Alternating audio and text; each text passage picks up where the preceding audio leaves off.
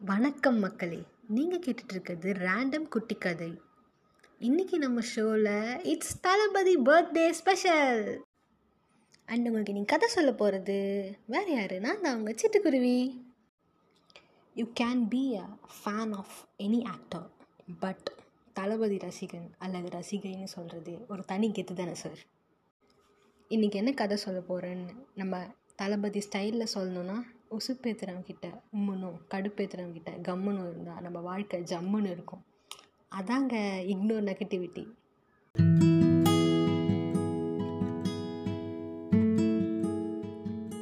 ஒரு கிணத்துல ஒரு தவளை கூட்டம் வந்து வாழ்ந்துட்டு இருந்துச்சு. அது வெயில் காலம் அப்படின்றதுனால அந்த த- கிணத்துல இருந்த தண்ணியெல்லாம் வத்தி போச்சு அப்போ வந்து அந்த தவளை கூட்டத்தோட தலைவர் வந்து என்ன சொல்லியிருக்காரு சரி சரி நம்ம இனிமேல் இங்கே இருக்க வேணாம். நம்ம வந்து குதிச்சு குதிச்சு வெளியே போய் நம்ம வாழ்ந்துக்கலாம். இதுக்கப்புறம் இங்கே இருந்தால் நம்மளாம் செத்துருவோம் அப்படின்னு சொல்லிட்டு முடிவு பண்ணி குதிச்சு குதிச்சு எல்லா தவளையும் போயிட்டுருக்காங்க. நம்ம கூட்டத்திலே வந்து நாலஞ்சு பேர் கொஞ்சம் சேட்டை பண்ணுவாங்கள்ல அந்த மாதிரி அந்த தவளை கூட்டத்தில் ஒரு மூணு தவளை வந்து ரொம்ப சேட்டை பண்ணுவாங்க. அந்த குட்டி தவளை என்ன பண்ணுச்சு? குதிச்சு குதிச்சு விளையாடிட்டு இருக்கும்போது கல்லுக்கு நடுவில் மாட்டிக்கிச்சு. ஏற்கனவே வந்து பாதி பேர் வந்து தப்பிச்சு போயிட்டாங்க வெளியே. மீதி இருக்க சில பேர் வந்து இவங்க மூணு பேர் எப்படி தான் தப்பிச்சு வெளியே வராங்கன்னு பார்க்கலாம் அப்படின்னு சொல்லி நின்று வேடிக்கை பார்த்துட்ருக்காங்க அவ்வளோதான் நீங்கள் செத்துருவீங்க இங்கே மாட்டிக்க வேண்டியதான் மூணு பேரும் ரொம்ப அடங்காமல் சேட்டை பண்ணிகிட்டே இருந்தீங்கல்ல அப்படின்ட்டு சில தவறைங்க சொல்லிகிட்டு இருக்காங்க எப்பயுமே சொல்ல நம்மளை சுற்றி சொல்கிற மாதிரி. இந்த சுற்றி இருக்கவங்க எல்லாரும் வந்து சேர்ந்து பயமுறுத்துனதில் ஒரு தவளை வந்து அங்கேயே இறந்துருச்சு. அவ்வளோதான் நம்ம செத்துருவோம் அப்படின்னு நினச்சி.